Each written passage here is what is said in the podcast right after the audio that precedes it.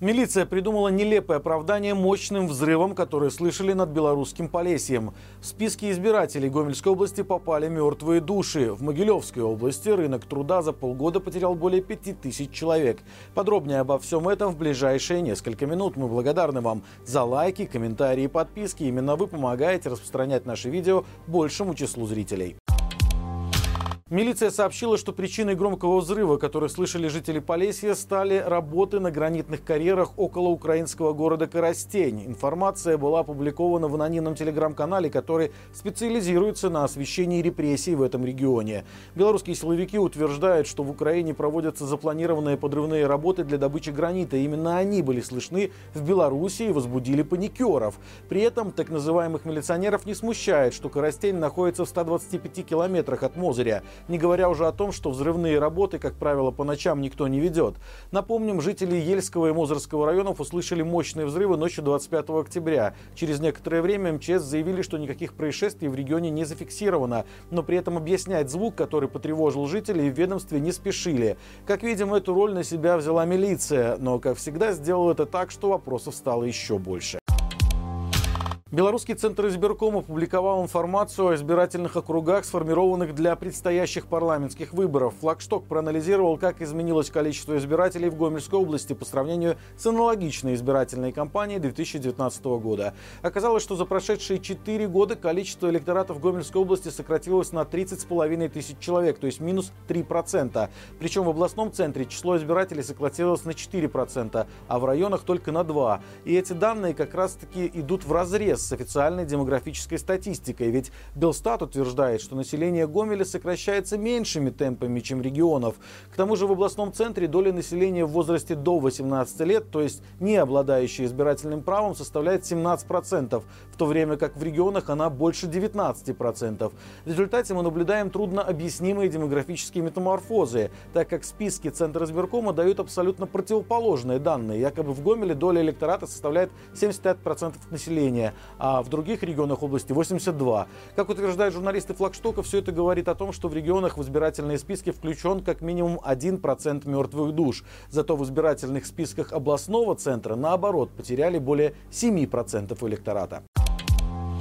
В Могилевской области рынок труда за полгода потерял более пяти тысяч человек. Председатель горисполкома Владимир Цумарев, который по совместительству выполняет еще и функцию председателя областного объединения профсоюзов, рассказал, что за шесть месяцев было уволено почти тридцать пять тысяч человек. При этом на работу приняли чуть более двадцати девяти тысяч.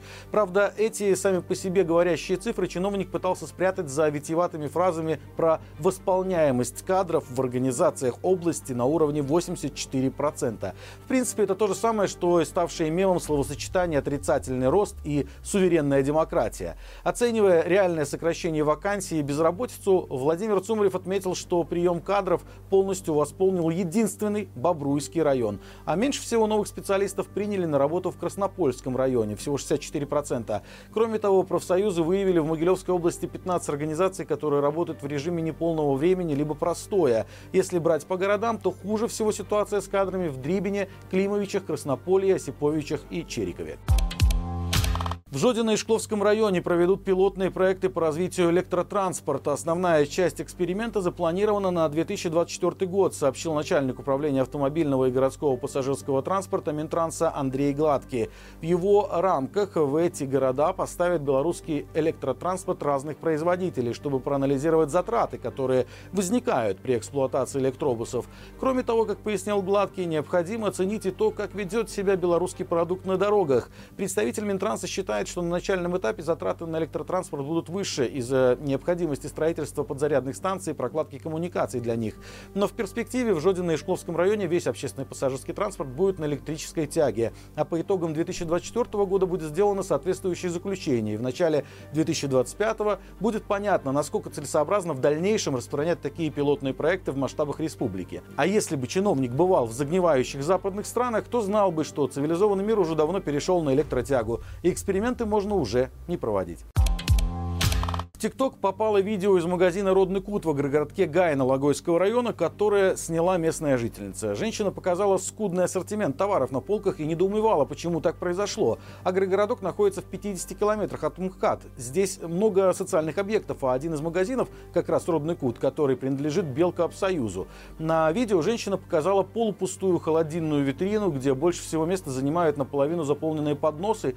На прилавках скромный выбор колбасных изделий, кольцо сарделек, несколько батонов вареной и копченой колбасы. Холодильник с молочной продукцией выглядит побогаче, но лишь за счет того, что в него выставили несколько единиц однообразной продукции – молока, майонеза, сметаны. Видно, что верхнюю часть витрины занимает консервация. И на этом, собственно, все. Журналист «Зеркало» позвонил в «Родный Кут», чтобы узнать, с чем связана проблема с поставкой товаров. Сотрудница по телефону ответила, что люди уже писали обращения по этому поводу. А двадцать четвёртого октября к ним приезжали представители райисполкома. Однако, когда сельчане увидят какие-то изменения в лучшую сторону, девушка не знает. В Молодечно коммунальщики больше месяца не могли заменить лампочку над подъездом. Она перестала гореть в девятиэтажке по улице Городокской. В итоге местная жительница не выдержала долгой переписки и добилась своего через высшее начальство. Фонарь перестал гореть в середине сентября. Когда девушка дозвонилась до ЖКХ, выяснилось, что по нормативам неполадки с уличным освещением могут исправляться до месяца. Поэтому срок исполнения заявки определили до двадцатого октября. Дальше пошли отписки. То потребовалась дополнительная проверка, то автогидроподъемник, то еще одно обследование. Ну и так далее. В итоге срок исполнения заявки принесли аж на конец ноября. Причем на подъезд установлены камеры наблюдения, к которым у жильцов есть доступ. И, судя по ним, коммунальщики даже ни разу не приехали к дому со своими так называемыми обследованиями.